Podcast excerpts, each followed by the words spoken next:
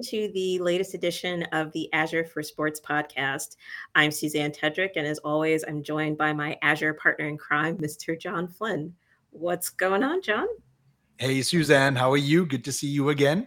Good to see you. I'm digging all of the lights that you have on in the in the background. You're you're truly stepping up all of the production values for this for this podcast. we're, we're, no hold no expenses spared over here. I do like the fact that you're coming to us from your summer home as well. That's lovely as we see the tail end of summer yes, please, please thank the uh, the green screen uh, as part of the the restream package. So, but thank you. Always a pleasure to see you, and really excited for our conversation today, where we're going to be talking about a little bit more about IBC, their their recent conference, and the latest and greatest, and its its implications for our work as it relates to not just Azure in sports, but Microsoft in sports.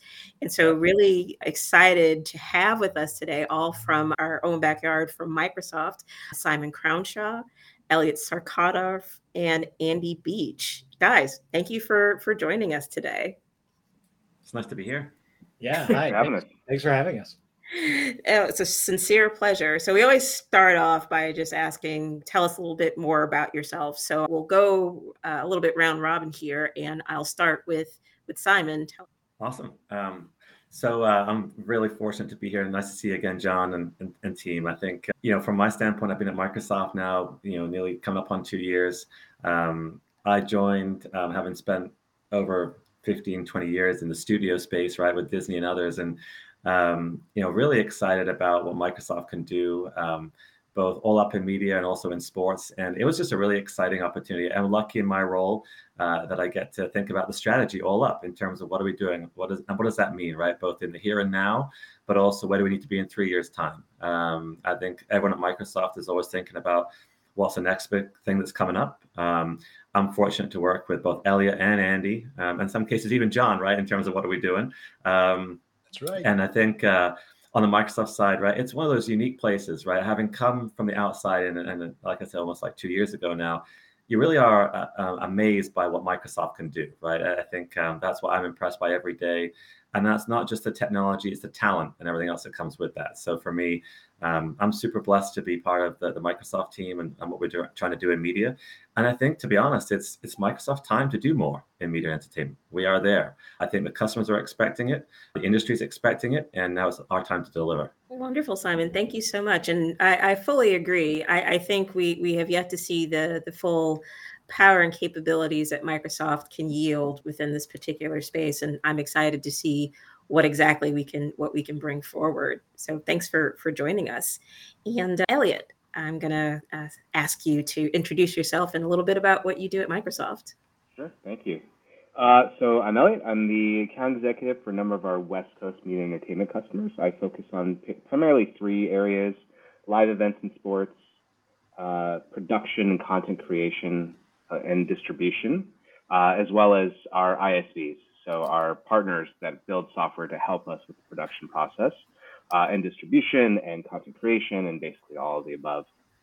I joined Microsoft about seven years ago, be seven years in January, but I spent about 20 years working at uh, studios. So I was at NBCU, I was at, I was a part of Fox, I was even at Funny or Die, and then uh, have some startups and some patents, and have done all sorts of stuff in the media and entertainment space. So excited to be here.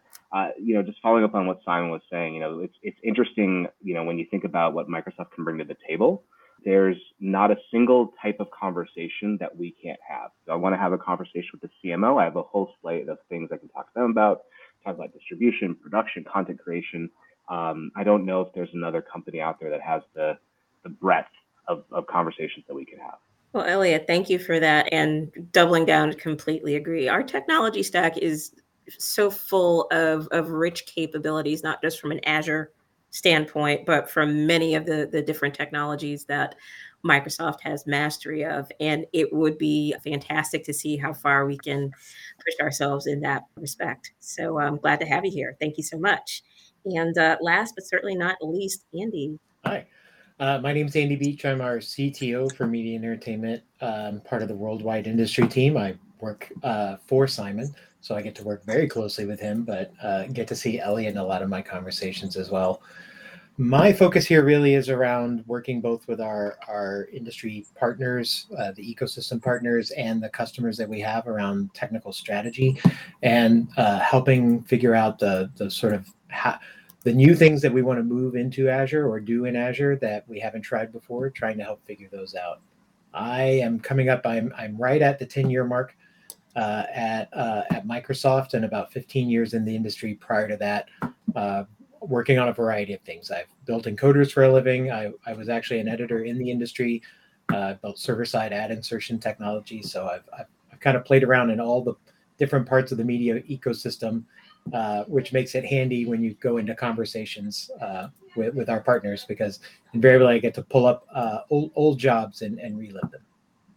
That's amazing. That's amazing. And and partners are, are certainly part of our success and, and so extending our brand and, and story. So it's fantastic that you have had the ability to to to work with such a diverse pool of partners that uh, help enable more of Microsoft's success.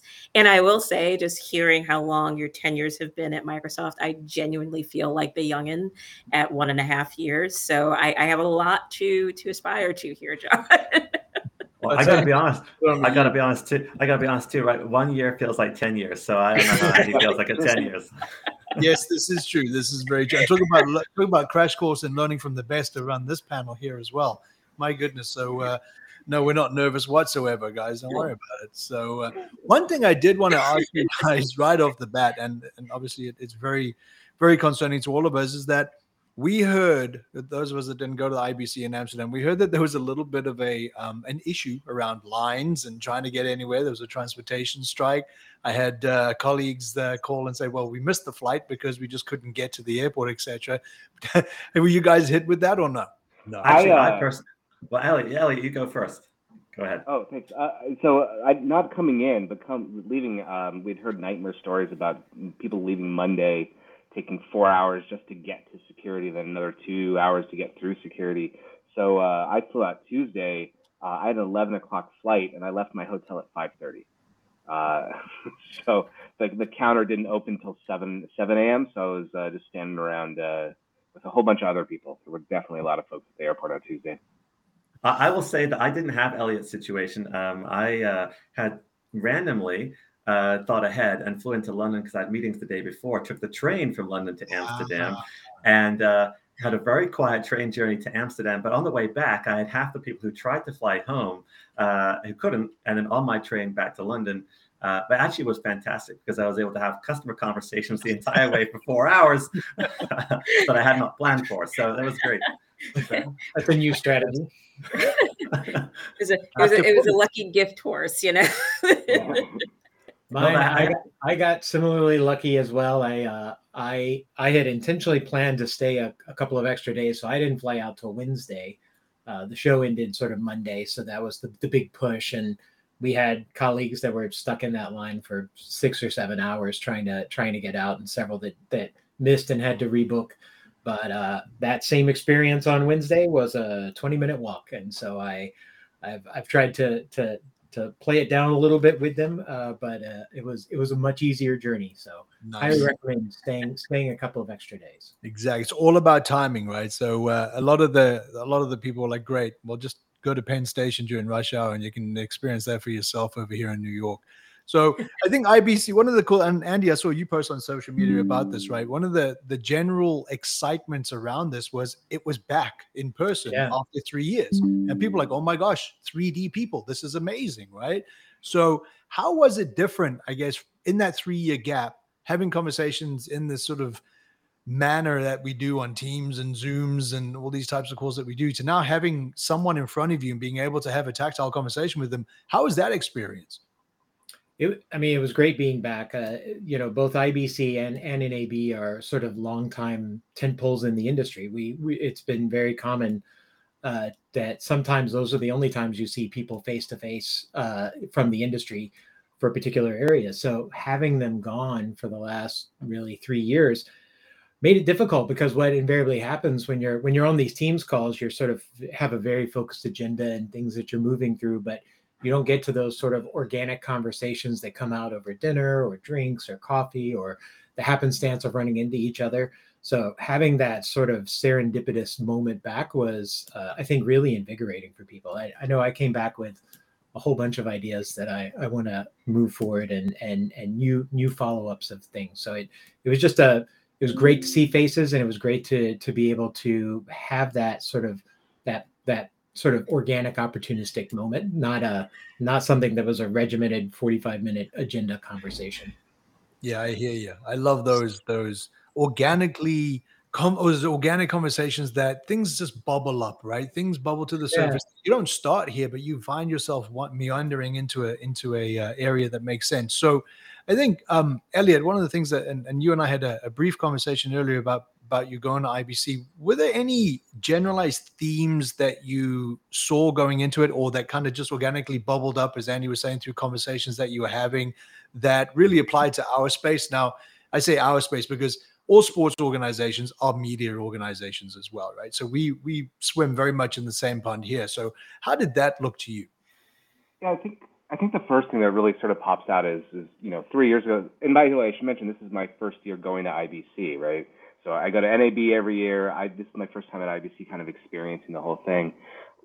What really stuck out at me is one, it was more like a 3D uh, Teams meeting, so I kept calling it that, and people were confused what I meant by that. But uh, uh, the other thing was we've been talking about up until then for the past two, three, four years. We've been talking about moving to virtual production. Why would we move to a virtual like thing in the cloud? Why are we going to do distribution in the cloud? When you know there's people with butts and seats working in offices and everyone's there. Now that that whole conversation has shifted. Uh, fortunately and unfortunately, right? It sort of forced people to realize and look at like what technology could do for them when they were no longer able to be all in one place. And so we saw a lot of those themes across all of the uh, partners that were in the space, all of the boosts. We're, we're talking about moving stuff to cloud. So there's a lot more cloud conversations. I think that's one theme that I saw shift. And the other theme, you know, prototypically is you know, um, there's a lot more conversations in trying to understand what all of the cloud partners can do, not just what one cloud partner can do. So we will have a conversation with companies like MediaKind and then Avid, and then have conversations with MediaKind plus Avid. And then we'll have a conversation about, okay, well, our workflow is happening in this cloud. How do we move it to that cloud? And how do we take the best of each one and actually combine it rather than trying to put all the eggs in one basket? I think thematically, that's sort of what I saw across the board from the conversations we had with our customers in our booth, as well as customer conversations that we were having in other uh, partner booths. And before we go too, too far down the track, for the for the lay person that may not be aware of what IBC is, could you talk at a high level, you know, about what it is, the conference, and why it was very important for Microsoft to specifically have a presence at the conference, even with the uh, the craziness with with logistics. I'll speak for Andy and I'll speak for Ellie on this one, I guess. Um, you know, for me, um, I'm, I'm actually going to take it back one second, which is to say, it was the first time I'd ever been there when I was a vendor. I, I visited for 10 years uh, or more um, being a customer. I, I, literally had never been on that side of the fence. So for me, it was interesting. It was unique. Um, I got, got to be honest, I'm not sure which I enjoyed more, being a customer or a vendor. It's, it's pretty fun. Um, I'll say that there's a lot less setup on um, on being a customer. You could just get to enjoy the booth. But um, you know, I think IBC is unique, right? Um, it actually provides a, a lot of interesting storylines to come out. They have accelerator programs, which enables partners and customers and, and vendors to really come together to generate experiences that the industry is looking for. But more than that, right? It's an event that's by the industry for the industry. Um, I think um, they would articulate it in a very similar way. But um, you know, you've got such a broad mix of vendors in there, hardware, software. You know, you know, I, I think Elliot is exactly right. Double down. I saw more cloud than I've ever seen at IBC. Um, I got to be honest, I was stunned by the lack of 5G or you know carriers not being there. Right, just given the sheer amount of reliance on that kind of content and that edge technology that's really going to have to power, especially for sports, John and Suzanne, right, in terms of what that looks like. So I was a little bit surprised by that. Um, and I'd also say that um, you know a lot of the vendors that were there, you know, very hardware driven. I'm thinking, you know, what are they thinking as, as we move to the cloud and more of these, you know, productions and broadcast processes kind of go become or become more cloud native. So for me, um, it's a fantastic opportunity to demonstrate with your peers, connect with people, and it's really done in a harmonious way where everyone wants to see each other succeed, right, and, and show what they've got off. And you know, uh, yeah, you get like to get awards, but it's really a great place to come together. I mean, for every time you turn around, you meet someone that you've seen in the industry for 10 years and, and they, they want to hear what you're up to. That's awesome. And I think, and I agree with that. It, it is a little surprising that there wouldn't have been more representation for 5G. And as you say in sports, right, having that mobile connectivity is key, is absolutely key. And we're seeing a lot of, a lot more of these, these edge compute solutions coming out of tried and, and tested uh, partners, but new partners popping up as well. So I'd be interested to sort of double click on that and see how we could, how we can figure out um, why that is the case. Um, so I, I, said something probably a little bit off the cuff earlier that every sports organization is a media organization as well, um, and I think a little bit of clarification on that, and and I'll ask you guys to to chime in here is that I love the fact that you're talking about cloud and cloud being very very much a focal point of IBC. Um, because a lot of the questions that we get from our sports teams and our sports um, constituents are how do we move our production to the cloud? Now, what that means for them is I don't have to have either a big rig going out. Um, if I'm the, the World Surfing League, for example, I don't want to bring these big rigs with me to all these remote destinations that I go to. How do I have someone sitting back at HQ and, and doing editing or doing highlight reels or doing real time captioning on the videos that I have now? Is that something that you guys see Microsoft having a good hand in, or do you see us being the platform for partners to, to onboard the capabilities of that? Can you talk to a little bit um, of, of how that looks as we feed that into our sports um, uh, in, into our sports customers? I think you were absolutely right when you said every every sports league is a is a media company. I think we take it even further in the conversations we have. We say every company is a media company now, uh, particularly uh, over the, the last collective years that, that we've shared, uh, media and, and really electronic was the only way you were going to connect with, with your customers and, and connect your employees with each other. And so it became more important than ever to, to figure out how to work remote. That's translating back into uh, into people, I think, having a greater interest in how they uh, move production workloads to the cloud so that they are are ahead of the curve and and letting people sort of live where they where they want to or or need to and and having all of the, the work centralized in such a way that they can uh, produce and distribute it uh, through through public cloud and uh, I think that was very important, and I feel like we saw a lot of that at, at the show. Like as as we walked around, you're you're right. The 5G story, I think, was probably a little nascent in, in comparison to years past that that have been there where, where it was talked about more but there was a lot of talk around how we move production into the cloud and how we move live video into the cloud as a, as a piece of that we, we've already seen sort of editorial and other things moving that direction but actually having live video signal uh, in the cloud and doing virtual production control room or virtual master control room became a, a, a fairly hot topic uh, at the show, and and 5G will ultimately play a part of that. But I think it's it's almost just the underpinnings, and so maybe it, it was lost in some of the the messaging that was was out there overall. Fair point. I was just say I'll just add on, just like I don't think you know the question about like what Microsoft plays is like we play a piece of that pie, but there's partners. Our partner ecosystem is really what drives all this. You know, whether it's Evertz or Harmonic or MediaKind or Avid or you know, whoever else, you know, was showing things off in our booth. It's even our SI partners, right? There's there's all sorts of pieces to this pie. It's not just going to be one single group that does it. We're going to contribute things like Video Indexer. We're going to contribute things like our networking or access to our CDNs. But the partners are part of the key as well as the customers, and it's collaborative between all of us. Yeah, that's a good call out, right? I mean, a lot of what we do um, in the sports realm is very partner driven, but it is a it is often a combination of first party and mm-hmm. third party solutions coming together and building something that is for that customer, for that moment, for that use case going forward. So that that's interesting. Um, one of the things I did read um, because somebody took the last ticket, Elliot, and and I couldn't go not mentioning any names, Elliot. But um, one of the things that I did read in my daily recap from uh, the "I'm sorry you're not here" email was that OTT seemed pretty hot. Right? Did you guys see that? I mean, OTT is not new, right? Certainly not new at all, but it seems to be having almost a resurgence now where everyone has to have a streaming platform. Everyone has to have a subscription layer on top of that, so you can now uh, cut the cord but spend five times the amount of money because you have to have 900 different subscriptions. Was OTT a main focus there? And if so, in what capacity? Is it different? Is it changing? Is it more relevant, less relevant? I mean, I, I think it's super relevant. Uh, I'll I'll sort of give you give my two cents, and then I'll I'll pass the the talking stick to you, Simon.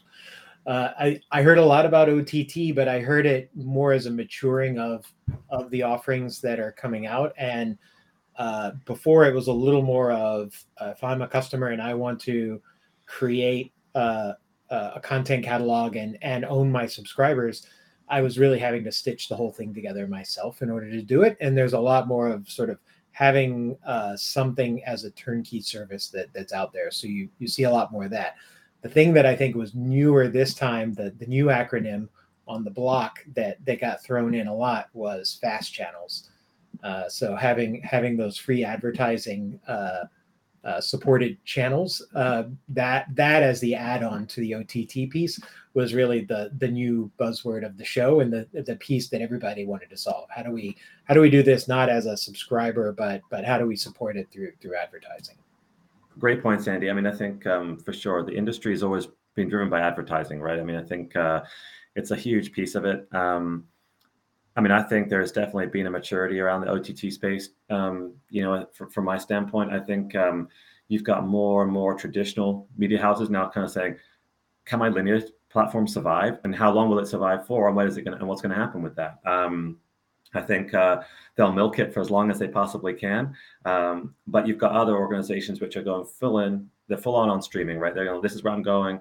This is how it's got to work. I need to to figure that out. But also, I think what you're seeing is the maturity of the offering, right? I mean, um, so you've got examples where you would see instant you know the whole season would come out in like a second or a sports thing would all be available but now they're holding it for as long as they possibly can to keep you in that platform for a little bit longer right so you have to keep coming back for it you're seeing, as Andy said, more of those fast platforms appear. And you're also seeing probably a little bit of a downturn in SVOD and more of an upturn in AVOD, right? Where you're saying, I need to monetize.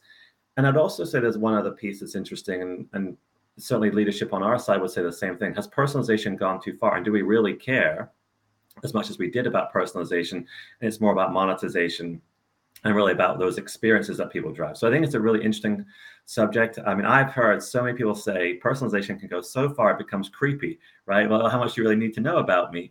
And people don't generally like that, right? And so, especially as we focus more on identity, I certainly know for me, like, I don't want you knowing everything about me. I mean, fine, you can know some things, but I would say I'll give you what's realistic and what's available. But I would say for, for me, I'm I'm impressed by what we're seeing around OTT. I think Andy's dead on, right? Which is that you're seeing more you know these platforms that can kind of plug and play a little bit to bring all that to life um, always is going to be the ones who wants to do it themselves right? You can have the the the, the ability to do that. But i would say um, you know if you're not in streaming at some point or time now it, it's almost too late. You got to hit your customers. And i'm pretty sure john knowing you well enough as i know right there's a data and ai component to that that really matters. And that's where the streaming platform really comes in because you get to know your market and your content intelligence more than you've ever got to know them right? So you know uh, me so well simon. Right Indeed. Yeah. Well, I think, but the, the, trick there, and I love you bring up that creepy point, right? Because how far is too far? And your version of too far versus Suzanne's or mine or Andy's or Elliot's is different based upon what we see value in return, right? I'll give you a little bit more about me because I do want something hyper personalized because I don't want to make a decision when I come home. Just tell me what to watch or what to do. Um, so there was a, a long conversation we had with with a customer about that to the point where they didn't want to be creepy, but they also didn't want to lose eyeballs to not being forceful enough in a way that was accepted, right? And I think that debate keeps going, and, and data and AI certainly plays a huge role in that, right? Um, we we capture data from everywhere and any which way we can. What you do with it responsibly um, is really the differentiator, I think. Um, and something you you said, Simon, I want to pick up on real quick is if you're not in streaming now, it's almost too late. How do you think that plays into to places like the NFL where they just release NFL Plus, right? Where they they're now getting into the streaming game. They've been in it a while. It's a, it's it's a bit of a misnomer, but now they're coming at it with their own branding. You think it that is a it's okay because it's a super established brand name, or do you think that still it may be a little bit too late theme carries for them too? I think they're in a unique situation, to be perfectly honest. I mean, there are very few brands out there like the NFL, like Major League Baseball, probably like the EPL as well, for mm-hmm. example, where so well known around the world, people are going to go find that content wherever it is, right? Because it's just there. I would say that if you're talking about more regional or maybe more I would say more specific or unique kind of you know, OTT platforms, it's going to be a little bit harder to just you know to kind of differentiate yourselves because how many subscriptions can you possibly have, right? But when it comes to that sporting content, people always pay a little bit more for that. I think they're in a unique situation.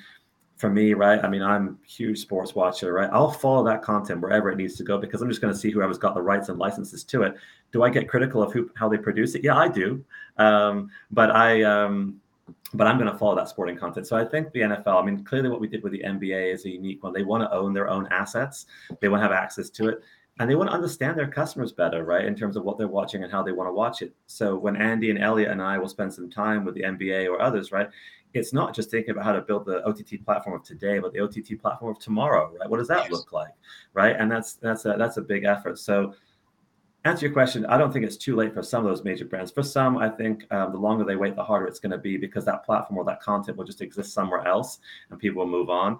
Um, and you've really got to find a compelling reason to have that many subscriptions. Um, so I would I would consider that we'll probably see, you know, more and more consolidation. I'll come back to one other thing super quick though. I was critical of Disney for the longest time. I was inside Disney before Disney Plus launched for a long time, and I couldn't believe they took so long to get it out. Um, and you know they've they've done an amazing job with it, and how many subscri- subscribers do they have today? So I think, but that's another example of unique assets, unique content that only they have. Not everyone is as lucky as that.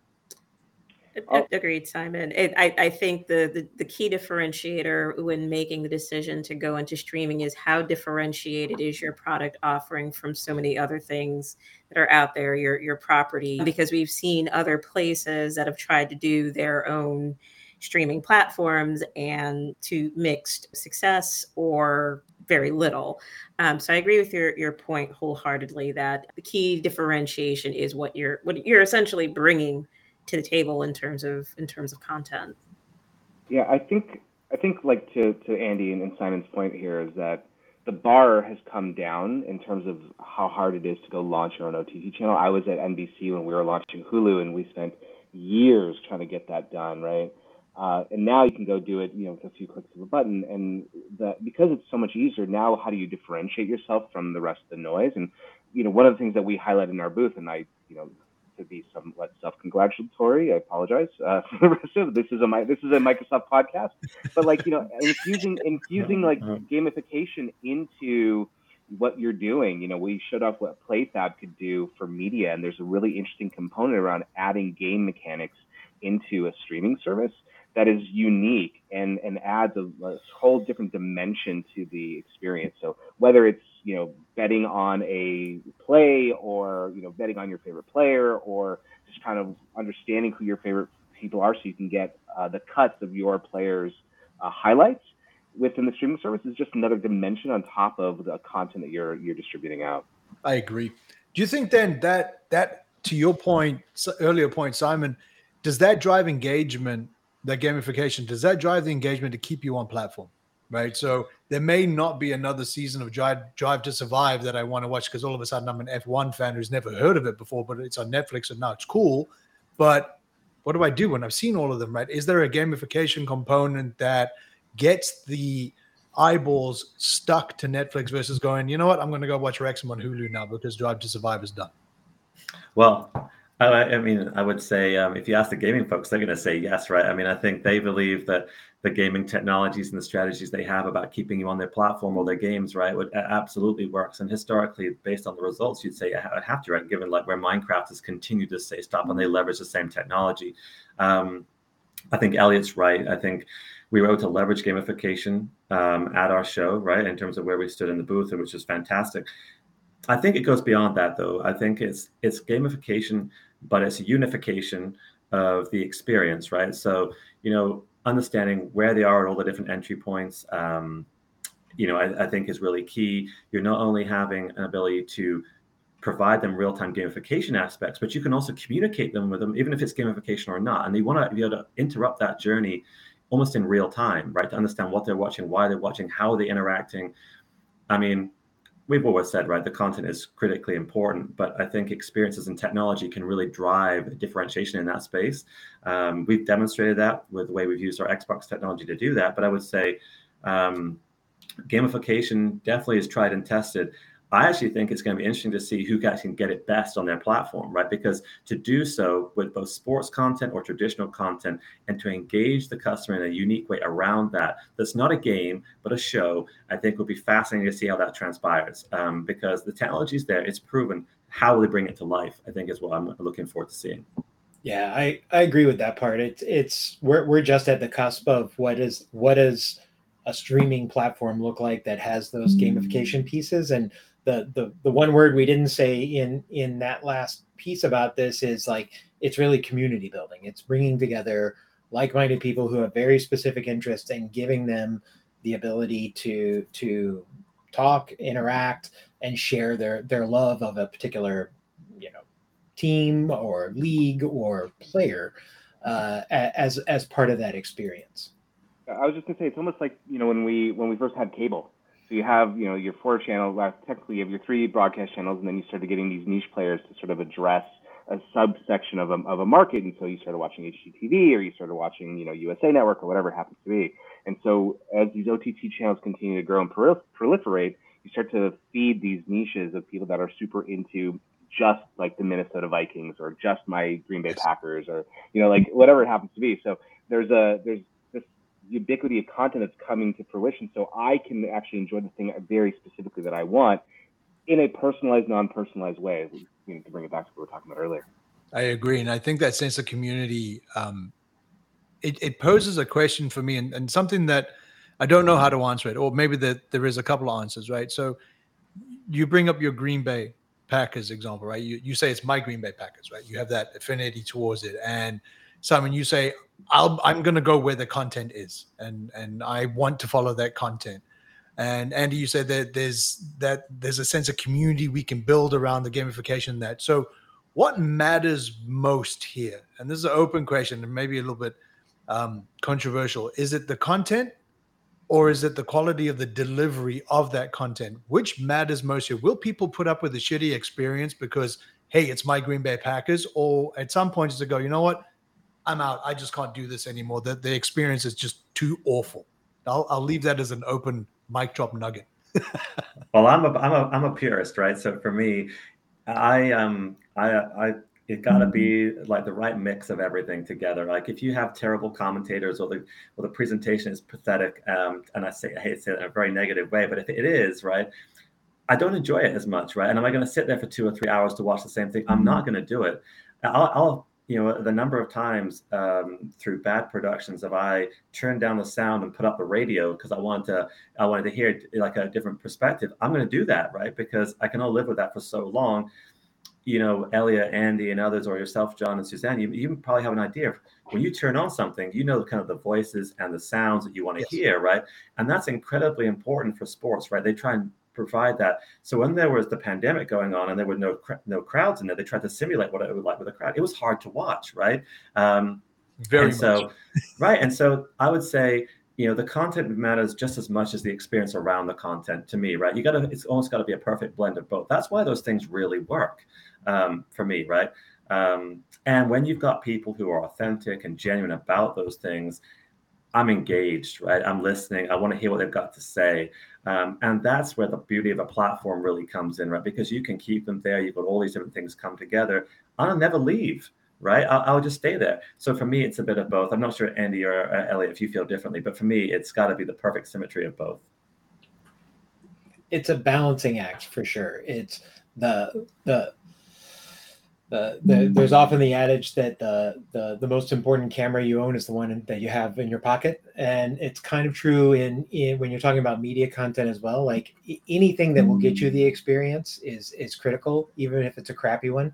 I very distinctly remember in 2004 having a friend in Germany uh, point it point a, a web camera at uh, his TV so we could watch the World Cup, uh, and that was the only way we could get it uh, at, at the time. And and uh, there are plenty of hacks out there like that in, in the world to to watch it uh, to watch your favorite thing. The but it's the combination of the stream platform itself and the experience that it provides you that's going to to make for that. That it's the combo of the two, the balance. So I think if you have a rich community, people will will put up with with a crappy stream if they have to. But it's harder. It's harder to go the other direction if there's no community at all. Uh, but but but a high quality spigot, uh, you know, it's not going to see the attraction uh, of of the customer the in quite the same way. It's it's the interaction. There's a there's something tribal or communal about the viewing experience, and we want that as a as a viewer. Just to put a slightly different spin on it, the content itself, the why I'm going to this location is is really important. I will go to a thing to get the get the content that I want, even if the experience in and of itself is poor. My expectation, however, is that over time that experience gets better because at some point I'm just going to get frustrated with, like, even though they have the content I want, my experience in getting access to that content, to that thing that I want, is so bad that it's no longer worth it. And then you attrish and then you move on to something else. So um, I'm willing, maybe I'm unique in that space, but I'm willing to put up with bad initial experience with the hopes that it's going to get better over time. My expectation is that it's going to iterate. Yeah, Elliot, not to I agree with you to and and of course I'm dating myself here, but I likened it to uh, you know, the when we were still watching television with the with the antennas and you had to have it in such a way to get certain channels and and I remember the biggest thing for me uh, was Saturday night I had to watch uh, what is now World Wrestling Entertainment and you know making sure that my antenna was just right so that I could see Hulk Hogan and crew, you know, appropriately, even though it was it was terrible. It was like real, like you could barely see it through the snow. But it's like this is my Saturday night. This is my Saturday night ritual, and I'm going to bear with it because I love it so much. Um, yeah. Now, not so much.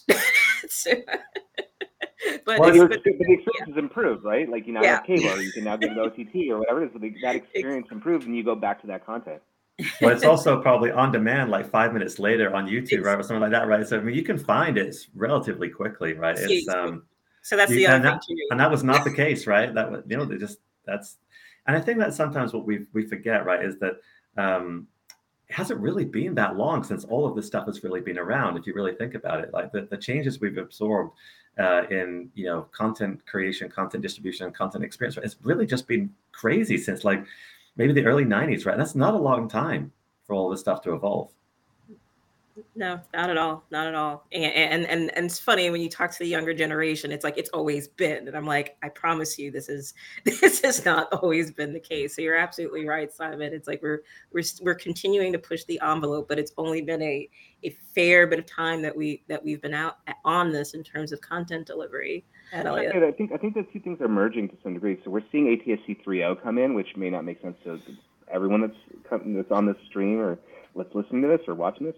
Um, but the sort of the convergence of broadcast and digital is sort of converging in this ATSC 3. So that's that, that, that experience is continuing to improve even on you know regular television or broadcast television. I, I think it's an interesting and important point. And Simon's point, only been 20 or 30 years since we've really had that super poor experience to what we have today.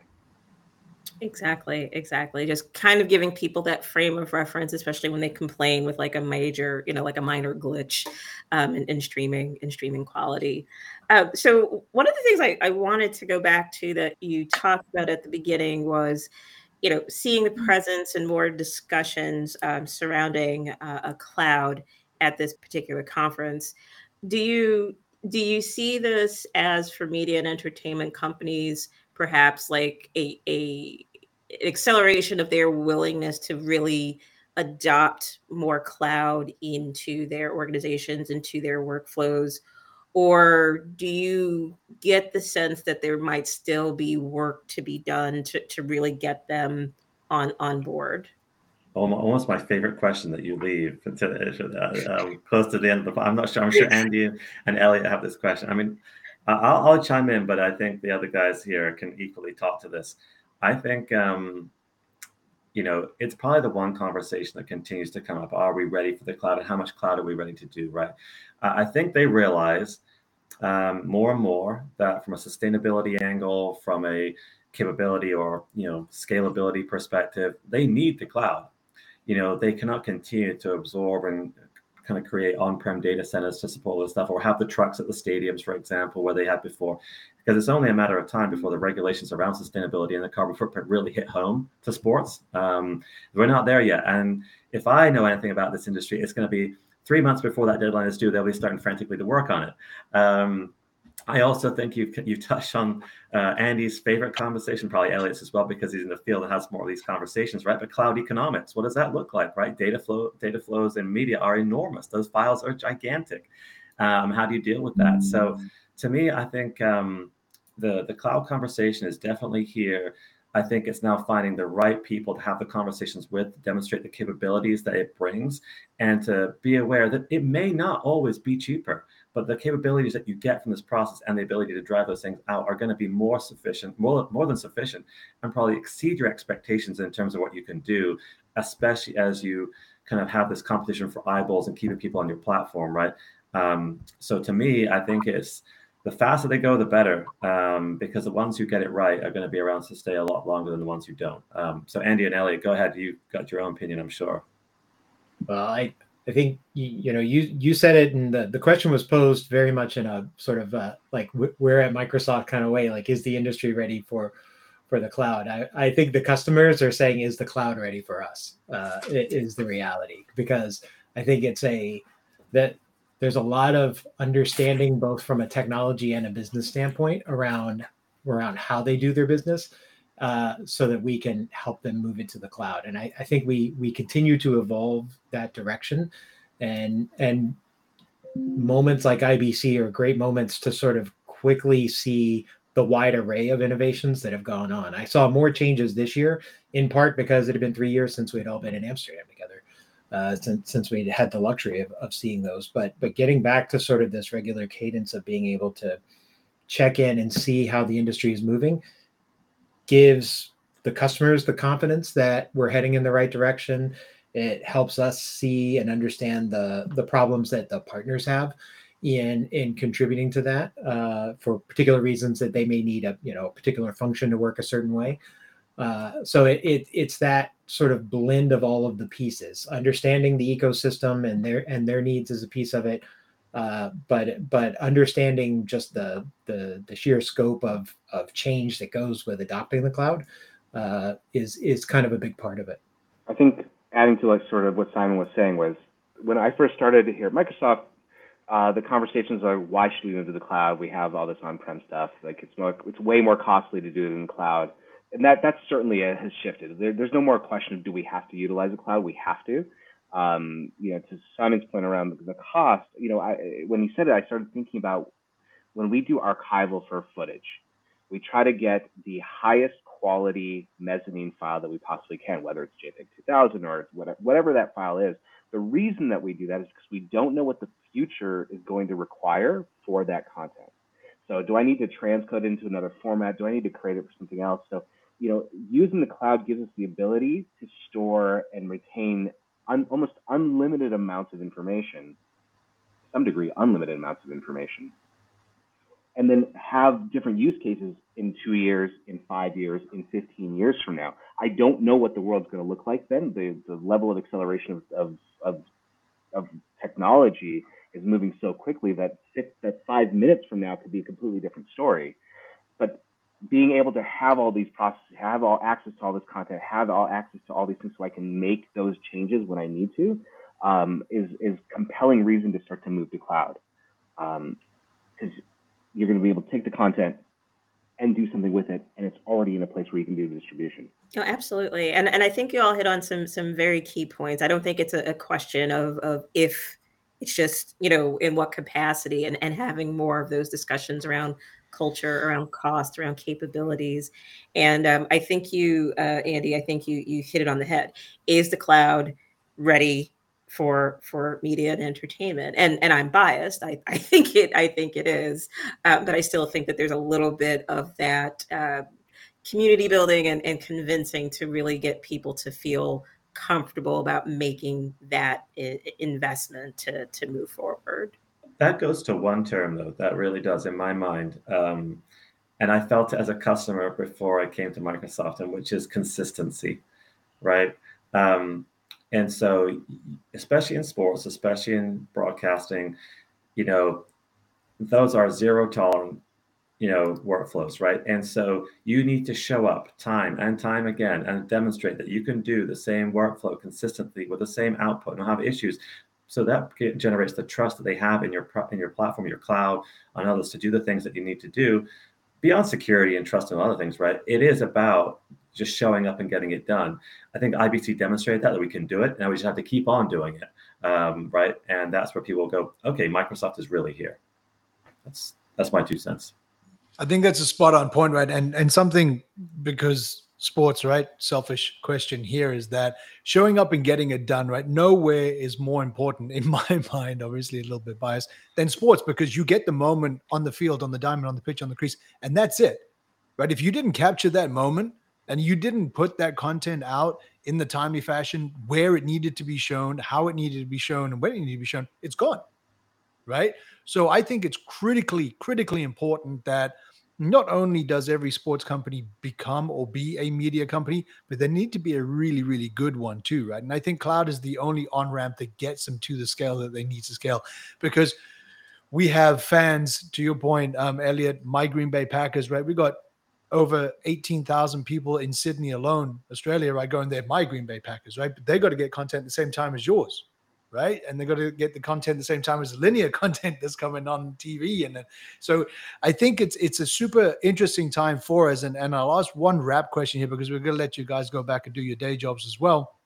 Is as far as Microsoft being well positioned as we established for the the broadcast and for the the production industry how well do you think we are posed for that, but in a sports lens, right? Given the nuances that sports brings it with broadcast, um, with live action, for example, how well do you think we are posed to take on that part of the industry?